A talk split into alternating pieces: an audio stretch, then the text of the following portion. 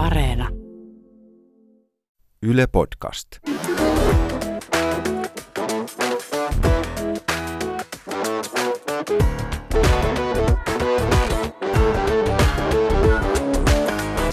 I think the people in this country have had enough of experts Kuuntelen huomattavasti mieluummin ulkoasiaministeriön diplomaattia kuin jotain päivystävää dosenttia. löytyy kaiken maailman dosenttia, jotka kertovat, että tätä ja tätä ei saa tehdä. Tämä on Päivystävät dosentit. Podcast, jossa vastaamme kysymyksiin elämän pienistä ja suurista asioista. Minä olen Antto Vihma, kansainvälisen politiikan tutkija. Ja minä olen historiatutkija Miika Tervonen. Te kysytte, me vastaamme.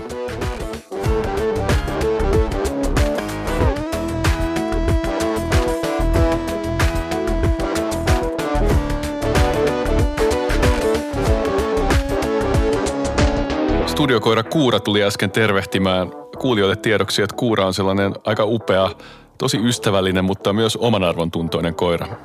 Kuulijoille myös tiedoksi, että me ollaan kyllä yritetty houkutella kuuraa myös päivystämään meidän kanssa, mutta se vaikuttaa siltä, että se ei ole se juttu.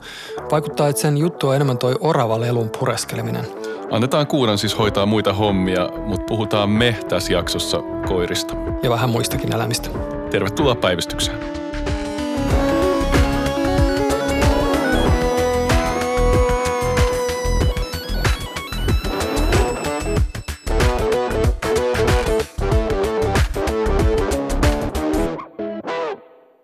Miksi koiran elämää ja kissan päivät tarkoittavat vastakkaisia asioita, kysyy meiltä Tuukka YA.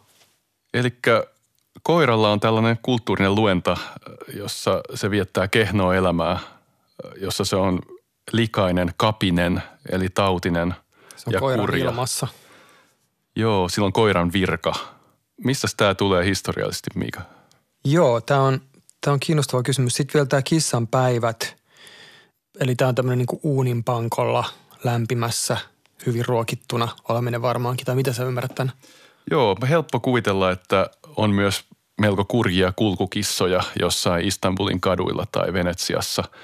Mutta sitten on tämä niinku sisällä oleva kissa, joka, joka nukkuu ja hyrisee, joka on niinku onnellinen ja tuottaa semmoista onnen tunnetta ympärilleen. Joo, tämä on musta tosi kiinnostava kysymys ja, ja, tota, ja, ja tätä voi, mä en tiedä, onko meillä jotakin yhtä ö, isolla teillä totuutta tähän, mutta tietenkin voi ajatella sitä, että minkälainen koiran asema on ollut esimerkiksi suomalaisessa talonpoikaisyhteiskunnassa ja minkälainen kissan asema. Ja, ja tota, että olisiko tässä jotakin semmoista, että sen lisäksi just niin kuin sanot, että kissa on ollut joku, kissa on ollut ehkä myös sisällä talossa, toisin kuin koira, joka on yleensä ollut ulkona. Niin tässä on myös jotain tämmöistä, että koira on ikään kuin vähemmän itsenäinen ruoan hankinnan suhteen mahdollisesti. Että kissa, kissa on vähän semmoinen kummallinen hahmo, että se, se on siellä sisällä talossa, mutta varsinkin maalaiskissat, niin nehän, nehän tekee, ne hankkii ruokansa pääasiassa itse. Ja tota, ne on semmoisia vähän niin kuin liminaalisia olioita, jotka on samalla niin kuin hyvin lähellä ihmistä siinä ihmisen elinpiirissä, mutta sitten niillä on myös ihan kokonaan toinen elämä, joka on jossakin meidän näkymättömissä. Kissat on ylhäisiä ja itsenäisempiä, tavallaan vähän, vähän elegantimpia tämmöisissä mielikuvissa. Musta tuntuu, että kissanpäivät ei ole kansainvälinen ilmaisu kuitenkaan, että se on just, se on suomalainen. Mulla ei ainakaan tule mieleen osaamillani kielillä esimerkiksi englanniksi, että, tota, että miten tämä voisi olla. Koiran ilma, koiran elämä, nämä on, nämä on siis mm, yleiseurooppalaisia. Kyllä se niin kuin, viittaa tämmöiseen niin kuin elämään siinä ihmisen pihapiirissä, mutta ei sisällä. Siellä on niin kuin, miten ankea sää on hyvänsä, niin siellä ollaan ja päivystetään. Et tota, kissoista mun tulee mieleen vielä kissanpäivät ja tämä niinku kaksijakoisuus, että tämä kissanpäivät-sana on hyvin tämmöinen positiivinen ja me voidaan ajatella semmoisia niinku kehrääviä kissoja uuninpankolla. Sitten samaan aikaan voi ajatella, että kissan asema on ollut just niin kuin mä sanoin, että, että se on ollut aika kaksijakoinen. Se on ollut vähän semmoinen ambivalentti. Tämmöinen mentaliteettien historioitsija Robert Darnton esimerkiksi on kirjoittanut tämmöisestä, sillä on tämmöinen kirja The Great Cat Massacre. Ja tätä on paljon tutkittu tätä kissojen vähän ambivalenttia asemaa, varsinkin keskiajan Euroopassa. Tämä Darntonin kirja, niin tämä kertoo semmoisesta tapahtumasta 1730-luvulla, milloin oppipojat äh, rupes kapinoimaan näitä käsityöläismestareita vastaan ja niiden viha kohdistui kissoihin, koska kissat ärsytti niitä, koska ne oli, ne oli siinä, siinä tota, talon piirissä ja he koki, että kissoja kohdellaan paremmin kuin heitä – ja sitten kissoista tuli tämän niin vihan välikappale ja, ja he, he piti tämmöisen niin kuin, ikään kuin noita oikeudenkäynnin kissoille. Ja, se, ja he vainos näiden isäntien kissoja ja, ja tota, tuomitsi sitten noituudesta kuolemaan näitä kissoja. Mutta tämä on muutenkin niin kuin ollut vähän semmoinen kansanhuvi, että on ollut kaiken näköisiä aika julmia semmoisia eläinlajeja, mitkä liittyy vähän niin kuin kissan kiusaamiseen. Ja, ja just tämä, niin yhteys, yhteys johonkin noituuteen ja salaperäisiin asioihin – Joo, tämähän liittyy myös just tähän, tähän itsenäisyyteen ja tiettyyn ylhäisyyteen, mitä kissaa voidaan liittää. Koirilla on tietty hirveän eri rooleja, mutta varmasti toi pihalla oleva vahtikoira, jonka pitää olla vähän vihanen, sen pitää olla vähän kiukkunen, jotta se hoitaa hommansa, joten sillä ei saa olla liian hyvää elämää, niin tämä varmaan tästä dominoi. Mutta totta kai meillä on metsästyskoiria, joita sitten pitää kouluttaa ja ne on omalla tavallaan sitten yhteisölle tärkeitä tai sitten näitä lemmikkejä on ollut – hyvin pitkään, että koiria, koiran osia on ollut monia. Joo, että tässä ajatellaan, että, että eläimet on paitsi keskenään usein asettuu jotenkin hierarkiseen järjestykseen osana meidän yhteiskuntia, niin sitten myös eri, eri niin kuin, just että koiratkin jakautuu erilaisiin, että just metsästyskoira, vahtikoira, sitten tämmöinen niin hovin tämmöinen seuralaiskoira, joka itse asiassa on kyllä viettänyt hyvinkin tämmöisiä, voisi sanoa, voisiko sanoa kissanpäiviä – ja sitten metaforina ne on myös liukuvia tavallaan. Et jos me ajatellaan angloamerikkalaista kielenkäyttöä vaikka musiikkimaailmassa, niin aikoinaan 50-luvulla ja niin kuin jats-aikaan, niin tämmöiset afro, afroamerikkalaiset muusikot, jotka oli niin kuin cooleja, niin ne oli kissoja. Ne oli, ne oli mm. cool cats. Se, oli, se on niin kuin jatsia, kun taas nyt tota, räppipiireissä on sitten vertauskuva afroamerikkalaiseen muusikkoon on usein dog. Joo. Metsä antoi näitä, tästä puhuttiin, muistaakseni New York Timesissa oli juttu siitä, että, että kissameemit oli, tai kissavideot oli se niin kuin, tavallaan internetin semmoinen niin kuin kaikista leimallisin piirre tosi pitkään. Mutta itse asiassa niin kuin kaikessa hiljaisuudessa koirameemit on nyt mennyt kissavideoiden ohi. Ja tästä on esitetty tämmöisiä tulkintoja, että tämä on niin kuin tämmöinen epävarman ajan merkki, että koira on jotenkin semmoinen enemmän niin kuin hallittavissa oleva ja semmoinen niin kuin just tämä, että, että se tavallaan, että, että koiran elämä on jotenkin hallittavampaa ja tyynempää ja se, se rauhoittaa meitä. Ja että sitten tämmöiset epävarmat Brexitin ja Trumpin ajat, niin sitten kissameemit on, on nyt jäänyt sitten tappiolle. Tässä on, tässä on kyllä joku tulkitsija kattonut orakkelina tätä tapahtumaa. Eikä Aika, täytyy lukea se uudelleen se ei, juttu. Mä tykkään tuosta, ei, ei, ei missään nimessä tota, asetettua kriittiseen tarkasteluun. Mutta siis se on kyllä totta, että et eihän niin, kissavideot ja meemit – ne, nehän oli semmoinen valtava ilmiö, jotka kasasi ihmisiä yhteenkin no, On ne varmaan vieläkin jossain päin niin. aika iso juttu. Joo, ei ehkä mun fiidissä niinkään. Joo.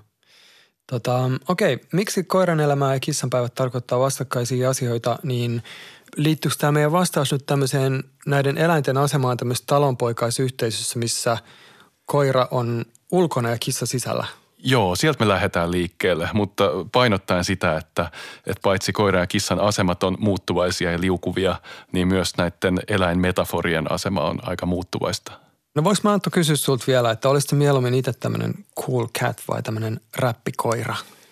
No ristiriitaiset fiilikset, koska kyllä muuhun vetoo toi 50-luvun jatsmuusikon kuulius ja totta kai sellaiseen haluaisi samaistua, mutta sitten arkielämässä tykkään koirista kovasti ja touhuun niiden kanssa joskus ja, ja samastun niihin enemmän kuin kissoihin, että ehkä rehellisyyden nimissä tämä, tämä koira on kuitenkin mun metafora.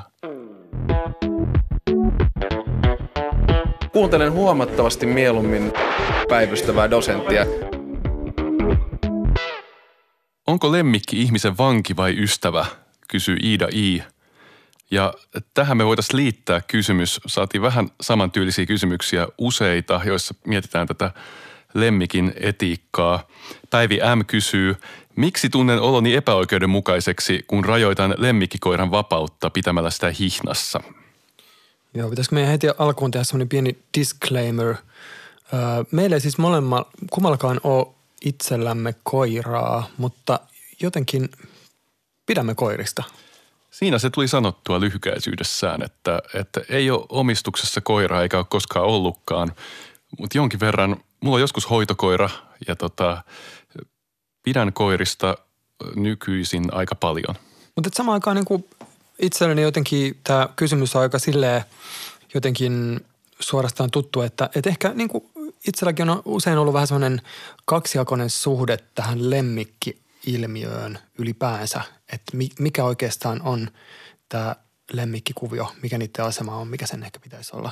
Mua huvittaisi erityisesti puhua koirista. Mä en tiedä, onko sulla paljon kielen päällä muista eläimistä, mutta tämä kysymyshän on vähän yksioikoinen, jos me käsitellään jotain, jotain luonnosta napattua eläintä, joka laitetaan johonkin häkkiin.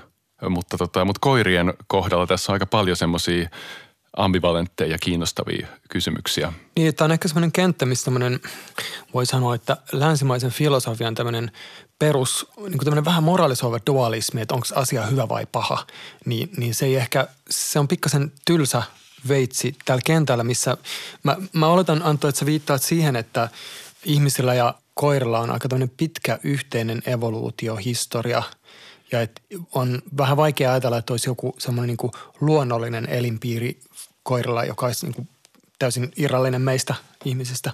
Siihen malliin, että, että jotenkin, tai että ainakin kategorisesti, jos ajatellaan tämmöisenä ylätason vastauksena, niin vanki on tosi romanttinen ilmaus, että, että on vangittu susieläin, joka on meidän armoillamme. Ja sitten taas ystävä, no se vasta romanttinen ilmaus onkin, vai onko? Tämä on, tämä on vähän semmoista, että jonnekin tuonne väliinhän me tosiaan varmaan dualismien maailmasta päästään. Mutta tosiaan jotkuthan spekuloi, että ihmisillä on ollut koiria yli 30 000 vuotta. Että se on aika merkittävä yhteiselo kyllä.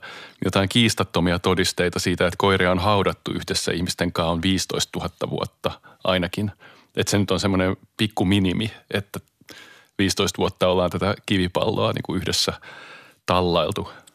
Joo, ja mä näen tämmöisiä jännittäviä teorioita siitä, että ei pelkästään se, että me ollaan ikään kuin nykyisin ihmiset on sisäsyntyisesti niin kuin ikään kuin valmiiksi herkkiä koiran kanssa ö, yhteiseloon, niin myöskin, että koirat on itse asiassa ollut vähän semmoinen kuin muurinmurtaja eläin silleen, että meidän suhde muihin eläimiin olisi erilainen, jollei meillä olisi tätä, tätä niin kuin evoluution yhteisevoluution myötä aika niin kuin lämpimäksi muodostunutta suhdetta, että se ehkä avaa meille muutenkin silleen mahdollisuuksia jotenkin eläytyä eläimiin.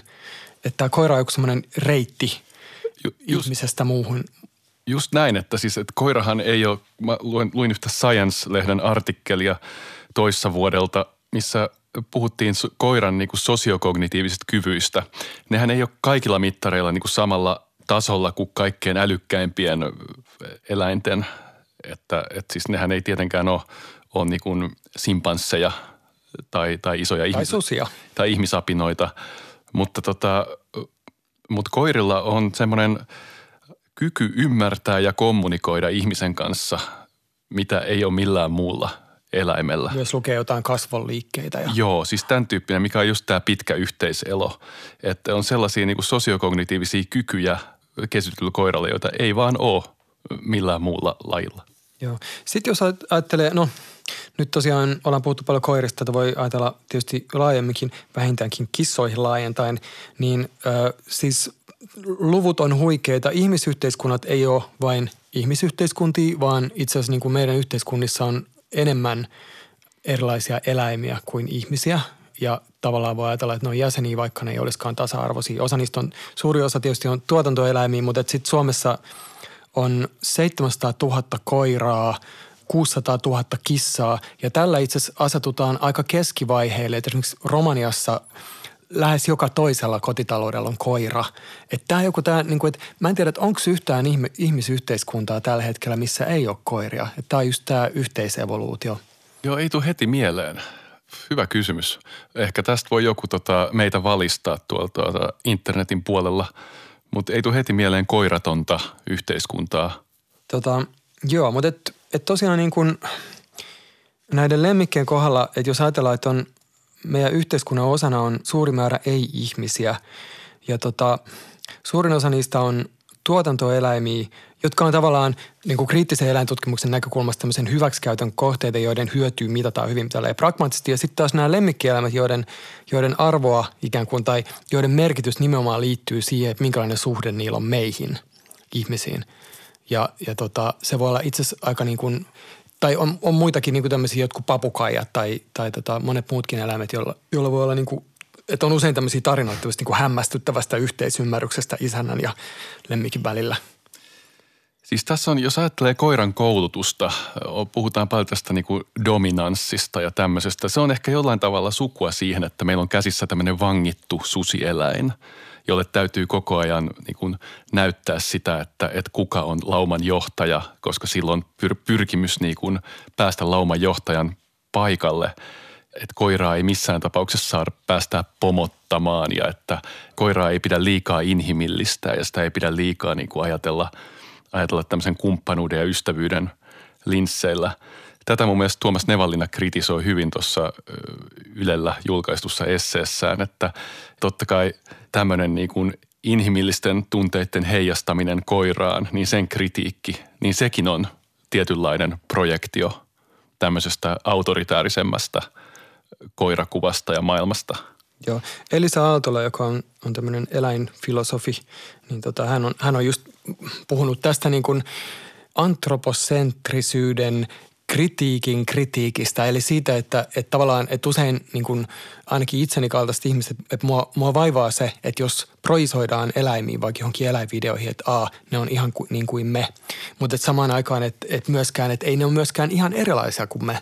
Että tämä on just tämä niin kuin, äh, kriittisen eläintutkimuksen näkökulma ollut tämä niin kuin ihmiskeskeisen jotenkin maailmankuvan purkaminen ja se, että, että me eletään yhteiskunnassa, jossa on huikea määrä myös muita tiedostavia olioita. Ja sitten ehkä nyt tästä tulee takaisin niin tähän kysymykseen, mikä tämä niin kuin, ä, Päivi M. tuntema tämmöinen pieni vaivaantumisen tunne tai epäoikeudenmukaisuuden tunne, kun hän rajoittaa tämän lemmikkikoiran vapautta. Että liittyykö se niin kuin laajemmin siihen, että meillä on monimutkainen yhteiskunta, missä esimerkiksi ajatellaan, että siellä on lapsia, joiden vapautta myös rajoitetaan, tai monia muita ryhmiä, joilla ei ole samat niin kuin oikeudet ja samat kompetenssit. Että sitten tullaan tämmöiseen, niin kuin, että samantyyppistä vaivaantumista liittyy moniin muihinkin suhteisiin kuin ihminen lemmikki suhteeseen – niin, että tässä näkyy tämmöisen niin kuin koko emansipaation taakka tässä henkilössä, joka pitää sitä koiran hihnaa. Että siinähän niin kuin useat maailman sorretut sitten niin kuin metaforisesti ja, ja tämä valtasuhde jotenkin konkretisoituu ja tunnistaa omat etuoikeutensa ja mieleen tulvia edistyksellisiä ajatuksia – Tota, Sitten mä ajattelen myös historiaa, että... Tämä, on, tämä oli kysymys, by the way. Tavoitiko mä sun niin tota, No, sorry, mun, mun ajatus ehti laukata nyt jo 1700-luvun kyläkokouksiin. Okei, okay, nopeata. Joo, joo et, et mä mietin vaan sitä, että, että tavallaan, no jotenkin mulla on joku semmoinen pinttymä, että mä rupean aina miettimään historian kautta asioita, mutta että tämä, että mikä tämä koirien asema on ollut vaikka – sata tai tuhat tai kymmenen tuhatta vuotta sitten, että onko ne silloin ollut ö, hihnassa. Ja tota, mä luulen, että me ei, me ei osata vastata tähän ehkä, mutta, mutta siis suomalaista esimerkiksi näistä ö, kylän kokouksien pöytäkirjoista niin voi, voi lukea vaikka 1700-luvulta sellaisia merkintöjä, että että jonkun koira on purru jonkun toisen lammasta ja sitten se määrätään pidettäväksi hihnaksi, missä mis näkyy toisaalta se, että se ei ole ollut automaattinen. Eli tota, itse asiassa on niin, että kyläyhteisöissä niin koirat on enemmäkseen ollut vapaana. Ja sitten samaan aikaan se, että näillä eläimillä on selkeästi niin kuin yksi omistaja. Että se ko- kylällä oleva koira ei kuitenkaan mikään kylän koira, vaan että se kytkeytyy johonkin tiettyyn, tiettyyn kotitalouteen. Ja sitten nyt voi miettiä, että mikä se nykyinen tilanne on, missä Päivi M vaivautuneisuus herää, niin se on taas niin kuitenkin yhteiskunta, missä tämmöinen urbaani ympäristö, mä oletan näin, jossa on jatkuvia kohtaamisia muiden koirien, lapsien, autojen ynnä muiden kanssa. Ja sitten se kytkeminen tulee vähän toista kautta. Niin, se hihna on ihan eri hihna kuin, kuin aikoinaan varmaankin. Mutta toisaalta Berliinissähän hyvin urbaanissa ympäristössä mm. koirilla ei ole hihnaa. Se on totta, että, että näitä piisaa, näitäkin esimerkkejä. Tota, mä vielä tästä, niin kuin, tästä niin kuin ystäväkritiikistä, koska se on jotenkin just tämä, oliko tämä sun niin kuin mikä tämä olikaan ikinä, tämä antroposentrisen maailmankuvan kritiikin, vastakritiikin, kritiikin, kritiikki, niin siis, että, että vaikka me taatusti meidän tulkinnoissa me nojataan niin omiin tunnekokemuksiin ja joihinkin inhimillisiin tapoihin ilmaista niitä, niin tämähän on joskus ihan pätevä lähtökohta. Että, että mua häiritsee se, että tämmöinen ystävyys heti, heti niin kuin tuomitaan täysin romanttiseksi – hmm. luennaksi. Että nisäkkäillä, kenties muillakin eläimillä, niin nehän osaa jossain määrin lukea toisiaan lajirajojen yli. Ja meillä on niin kuin samanlaisia tunnistettavia tarpeita. Ne voi olla jossain määrin yhtenäisiä ja tunnistettavia ainakin. Että just jos koira nyt on tosi innoissaan – tai siis näyttää olevan tosi innoissaan, niin se luultavasti on. Tai että mm. jos se on hädissään, niin, niin ehkä se on hädissään. Että, että ei tämmöiseen kumppanuuteen tai ystävyyteen tarvita jotain niin kuin eh, inhimillistämisharhaa välttämättä. Mm. Mutta sitten samaan aikaan musta se on niinku hyvä pointti myös se, mikä on esimerkiksi – Terike Haapojalla ja Laura Gustafssonilla on ollut tämä toisten historiahanke, missä kerrotaan niin kuin maailman historia esimerkiksi naudan näkökulmasta. Niin, niin tavallaan myös silti haastaa sitä, sitä että, me, että on paljon asioita, mitä me ei nähdä tai mitkä meille hahmottuu jotenkin toisiin. Ja sitten tässä tulee vaikka niin kuin, no nyt jos mennään vähän käytännöllisemmälle tasolle, niin, niin musta esimerkiksi tuntuu, että, että se, että koirat on – hihnassa usein Helsingissä, kun ollaan kävelyllä, niin onhan se vähän tylsää ja musta niinku just tämä Berliinin esimerkki oli musta tosi hyvä siitä, että ei se välttämättä tarvi olla niin. Mutta silti mä ajattelisin, että suurempi ongelma todennäköisesti sen koiran kohdalla on se, että se on kaikki päivät yksin ja se ei esimerkiksi pysty ö, lisääntymään ja tämmöisiä niinku muita lajityypillisen käyt- käytöksen piirteitä. Et, tota... Joo, samaa mieltä. Tuo hihnahan nousee tuommoiseksi metaforaksi vaan, että et, tota, mun mielestä siis koirankaa vangitse, vangitsevinta on se, että, että sä huomaat arkisessa olemisessa, että sä oot tekemisissä jonkun olennonkaan, joka on aivan toisenlainen. Ja että, että se, että koira on mysteeri, se on se kaikkein siistein juttu siinä, että sen aivotukset ja edesottamukset, ne nyt jää niin kuin arvotukseksi helposti. Tai monin osin jää aina. Ja sitten se samalla, sehän kattelee sua ja mm. koittaa ymmärtää, että mitä sä mm. koitat sille sanoa. Niin tämähän on se niin kuin hieno puoli koirissa. Sen lisäksi, että koirat on usein mun mielestä aika semmoisia innokkaita ja jotenkin positiivisella jalalla liikkeellä olevia Joo. tyyppejä. Tota, vielä tämä vanki vai ystävä kysymys, niin ehkä ollaanko me nyt päädytty vähän niin kuin siihen, että, että ei oikeastaan kumpikaan, vaan, vaan tämmöinen niin kuin keskuudessamme elävä toinen. Päivystävät dosentit, päivystävät dosentit, Vihma ja Tervonen. Eeva A. on lähettänyt kysymyksen – Miksi Instagramiin ynnä muihin sosiaalisiin medioihin postataan niin paljon kuvia ravintoloiden ruoka-annoksista? Eikö tässä niin kuin yhteiskuntatieteilijä meidän sukupolvessa huuda yhden ranskalaisen nimen Bourdieu heti kun kuulee tämmöisen kysymyksen? Joo, kyllä sekin mulla tulee tästä aika nopeasti mieleen. Tosin täytyy kysyä, tunnustaa, että mä en itse ole Instagramissa ja en tiedä, että onko tämä joku juttu vielä. Postaako ihmiset ruokakuvia – Kyllä vahvistan tämän Eevan, Eevan havainnon. Siellä on hyvin paljon kuvia ruoka-annoksista, joko itse tehdystä tai sitten ravintolassa pian nautittavista ruokakuvista. Mutta onko se tämmöisiä tiettyjä tilejä, mitkä nimenomaan erikoistuu tähän vai onko se niin kuin missä, vaiheessa, missä sä näet niitä? Sekä että. Se on myös tota, kiva, että mä voin kertoa sitä vähän referoida, mitä Joo. tuolla sosiaalisessa mediassa mä, tapahtuu. Siis mä en ole Instassa, niin mä, mä oon tosi utelias. Mitä siellä on? Siellä on, siellä on kyllä joo, siis myös ihan, ihan siis ei ruokabloggarit, ei ruokaharrastajat, niin kyllä laittaa hyvin usein esimerkiksi klikkaa lounaastaan kivan kuvan, että ennen kuin syödään, niin, niin tota, kamera syö ensin on, on tämmöinen motto. Joo.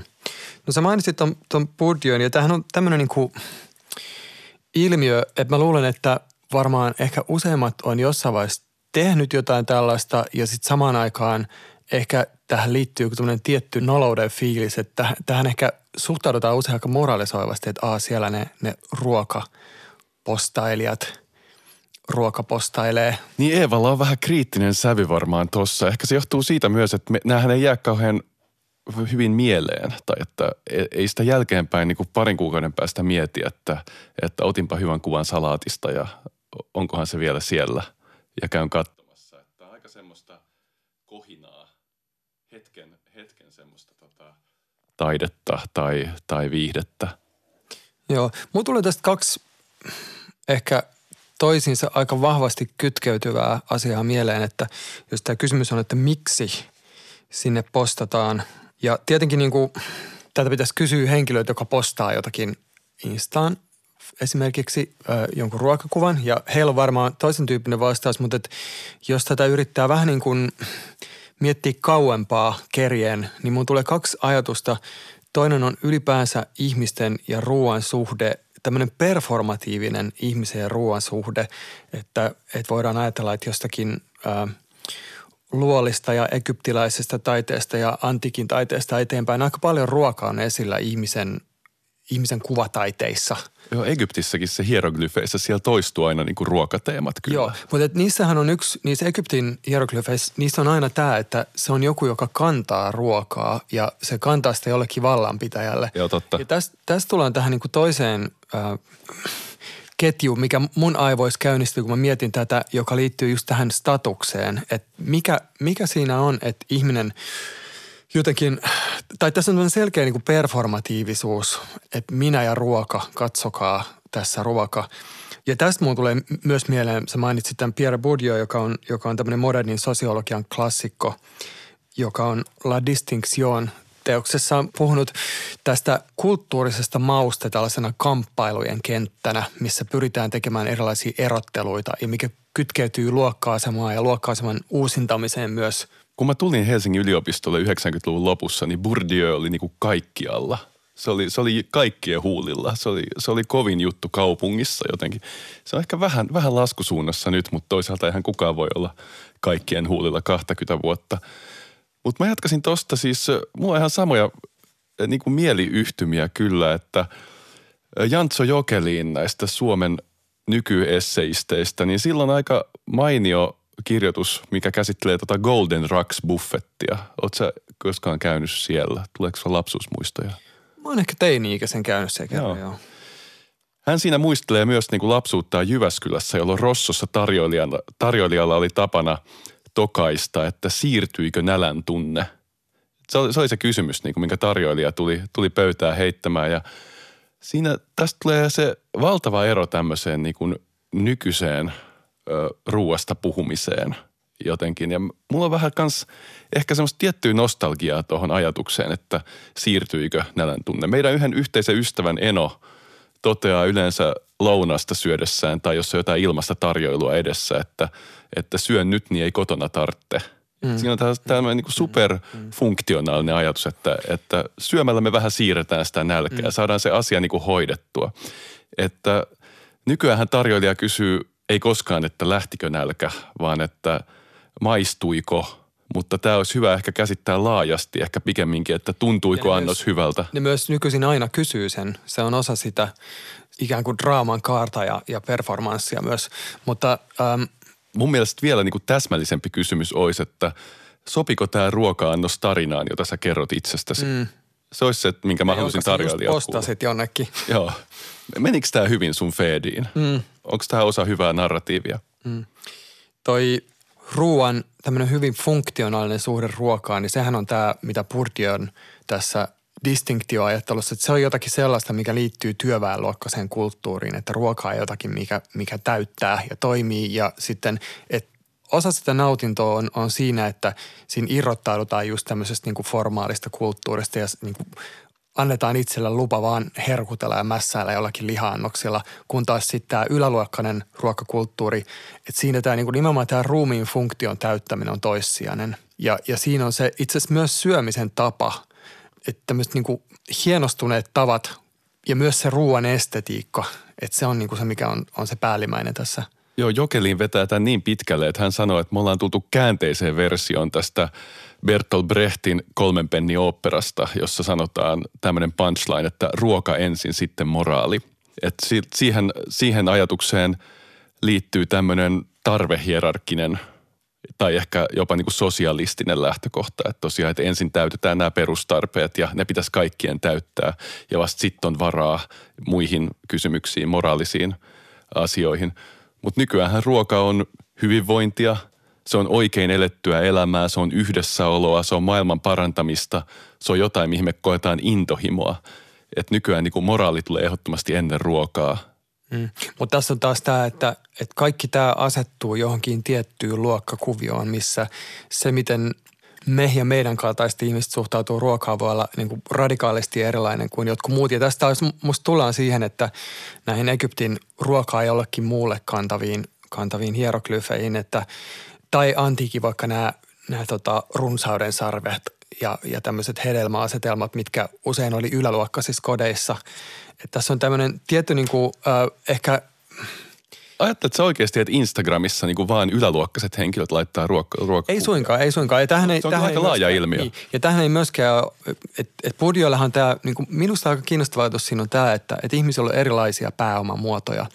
Että voi olla kulttuurista pääomaa, taloudellista pääomaa, sosiaalista pääomaa, ja nämä on jossain määrin vaihdettavia. Ja sitten on myöskin semmoisia henkilöitä, joilla on paljon taloudellista pääomaa, mutta niillä ei ole sitä kulttuurista pääomaa, ja ne voi tehdä investointeja – jotta ne saa enemmän sitä kulttuurista pääomaa. Eli esimerkiksi törsäämällä tauluihin tai ö, yltäkylläisiin kutsuihin, niin tota, ö, ikään kuin tämmöinen rikas nousukas pystyy nostamaan omaa statusta. Ja täh, tähän liittyen mä halusin oikeastaan lukea sulle Antto pienen katkelman. Tämä on käsittääkseni 40-luvulta. Kuulostaa hyvältä. Ö, roomalainen hoviherra Petronius Arbiter, joka kuvaa tämmöisen nimenomaan tämmöinen nousukas – upporikas trimalkio, joka on, on rikastunut tosi nopeasti ja haluaa tehdä ikään kuin vaihtaa sitä taloudellista pääomaa kulttuurisen pääomaan tarjoamalla tämmöisiä uskomattomia bakkanaaleja erilaisille ylälohkaisille. Mitä vaihetta meillä tämä nyt? Mulla on Rooman valtakunnan niin kuin loppu karkeloissa. Vai oliko se, sanoit se 300-luvulta? Ei, ei, ei. Tämä on, tämä on siis, äh, tämä Petronus Arbiter on elänyt vuosina 20-66. Pikkasen vajaa 2000 vuotta vanhaa tekstiä siis, ja tässä on, tässä on nyt tällaiset ylelliset pidot. Ähm, ruokasalin ulkopuolelta rupesi kuulumaan kauheaa melua ja äkki alkoi lakonialaisia koiria juoksennella sinne tänne pöydän ympärillä. Niitä seurasi tarjotin, jolle oli asetettu ensimmäisen suuruusluokan villisika – sen päässä oli vapaushattu ja torahampaista riippui kaksi palmunlehdistä punottua korja. Niistä oli toinen täynnä kuivia, toinen tuoreita taateleita. Villisian ympärillä taas oli pienempiä kakkutaikinasta tehtyjä porsaita siinä asennossa kuin ne olisivat tavoitelleet utareita. Villisikaa leikkaamaan tuli parrakas jättiläinen, joka veti tupesta metsästyspuukon ja työnsi sen voimakkaasti villisian kylkeen, johon syntyneestä aukosta lensi ulos rastaita – ja sitten sinne tulee linnusteet ja pyydystää nämä rastaat ja tekee ne näille, näille vieraille. Eli aika tämmöistä niin pitkälle mentyy. Mä voisin kuvitella, että jos tähän aikaan olisi ollut sosiaalinen media, niin tämä todennäköisesti olisi instattu. Mä ymmärrän todellakin, että se, joo, tämä, tämä sitoo tämän Instagram-kulttuuriin aivan heti. Tämä olisi ollut niin kuin, joo, Hashtag, niin kuin... hashtag rastaat. Kyllä tämä olisi, mm. tämä olisi ollut iso, iso hetki tuolta tota, osallistujien sosiaalisessa mediassa että kun me sanotaan, että myöhäiskapitalismissa ruoka on estetiikkaa, jolla rakennetaan yksilöllisyyttä, niin eihän tämä nyt ole ihan uusi juttu tosiaankaan. Että voisi sanoa, että me ihmisinä, että yle, yleensä kun me laitetaan jotain suuhun, niin me katsotaan ensin toisiamme. Vaikka me sitä ajateltaisiin elämäntarinaa tai ilmastonmuutosta tai mitä ikinä, niin, niin tämä sosiaalinen funktio on aika iso. Pitäisikö meidän palata kysymykseen. Eli miksi Instagramiin oikeastaan postataan niin paljon kuvia näistä ruoka-annoksista, niin mitä me oikeastaan vastata? Ja oikeastaan ennen kuin vastataan tähän, mä haluaisin kysyä Antto sulta, että ootko koskaan postannut kuvaa ruoka-annoksesta? Ja jos niin, mikä se ruoka-annos oli? Joo, tota, vanhana Instagram-veteraanina mulla on aika paljon kuvia siellä. Kyllä siellä on joku ruoka-annos varmaankin. Nyt mä en heti muista – mikä se olisi. Niitä ei ole kovin montaa. Me ollaan kaikki syyllisiä, mutta mä oon vähän vähemmän syyllinen. Mutta jos sä vähän kaivelet sun muistiin, mikä se on voinut olla? Mulla on joku, joku tommonen tota, kesäidylli kuva jostain tota saaristosta, jossa on ruokaa. En tiedä, oliko se ironista tekstiä, ei välttämättä edes ollut. Sitten mulla on kuva yhdestä meidän vappupiknikistä, minkä mä muistan, koska se oli, se oli vaan niin tosi huono. Että siinä oli tämmöistä niinku – huonouden estetiikkaa, että, että kun tiedätkö, hu- huomattiin vaan kaveripiirissä, että, että me ollaan piknikillä, mutta kukaan meistä ei oikein panostanut siihen, niin kuin siihen pitäisi panostaa, niin siitä, siitä mä sain kyllä hyvän, hyvän otoksen. Hmm. Että tavallaan tämmöistä erottautumista sekin tietenkin. Joo, mä oon, mä oon itse varmaan kyllä ottanut kuvia erilaisista ruoka-annoksista, mutta mä oon niin laiska käyttämään somea, että Mä en usko postanneeni niitä. Mutta et ehkä tämäkin oli tämmöinen niinku synnin tunnustuksen niinku logiikka, että et tavallaan miksi tämä on synti ylipäänsä, että miksi, miksi siitä ei saisi nauttia siitä ruoan ihmeestä. Että et tässä on sellainen tietty tuomitsevuus, mistä voi ehkä vähän ottaa myöskin askelta taaksepäin. Että. Joo, kyllä. Ei haluta liikaa tuomita ja olla, olla sillä moralista. Ja mulla on vaan henkilökohtaisesti joskus semmoinen fiilis, mikä tämä voi olla kans vähän sillain ajankuvaa vastaan, että mä haluaisin vaan kohtalaisella ruualla poistaa nälän ja sitten jatkaa muiden asioiden parissa. Että et mä tavallaan symppaan sitä, sitä siirtyykö nälän tunne ajatusta ruuasta myös. Ja sitten muistelen erästä, sanotaanko nimimerkki vaikka Hannu-Pekka, henkilöä, joka joskus totesi, että tässä ruoan kuvaamiskontekstissa, että, että kai sä muistat, että mitä toi ruoka-annos on hetken kuluttua. Joo, niin. emme sano sitä, niin, mitä niin. se on hetken Mutta sä oot itse täällä meidän päivystyksessä käyttänyt tällaista ilmoista, että if you don't like gay marriage, don't get gay married. Joo, nimenomaan liberalismin perusperiaatteet pätee tässäkin.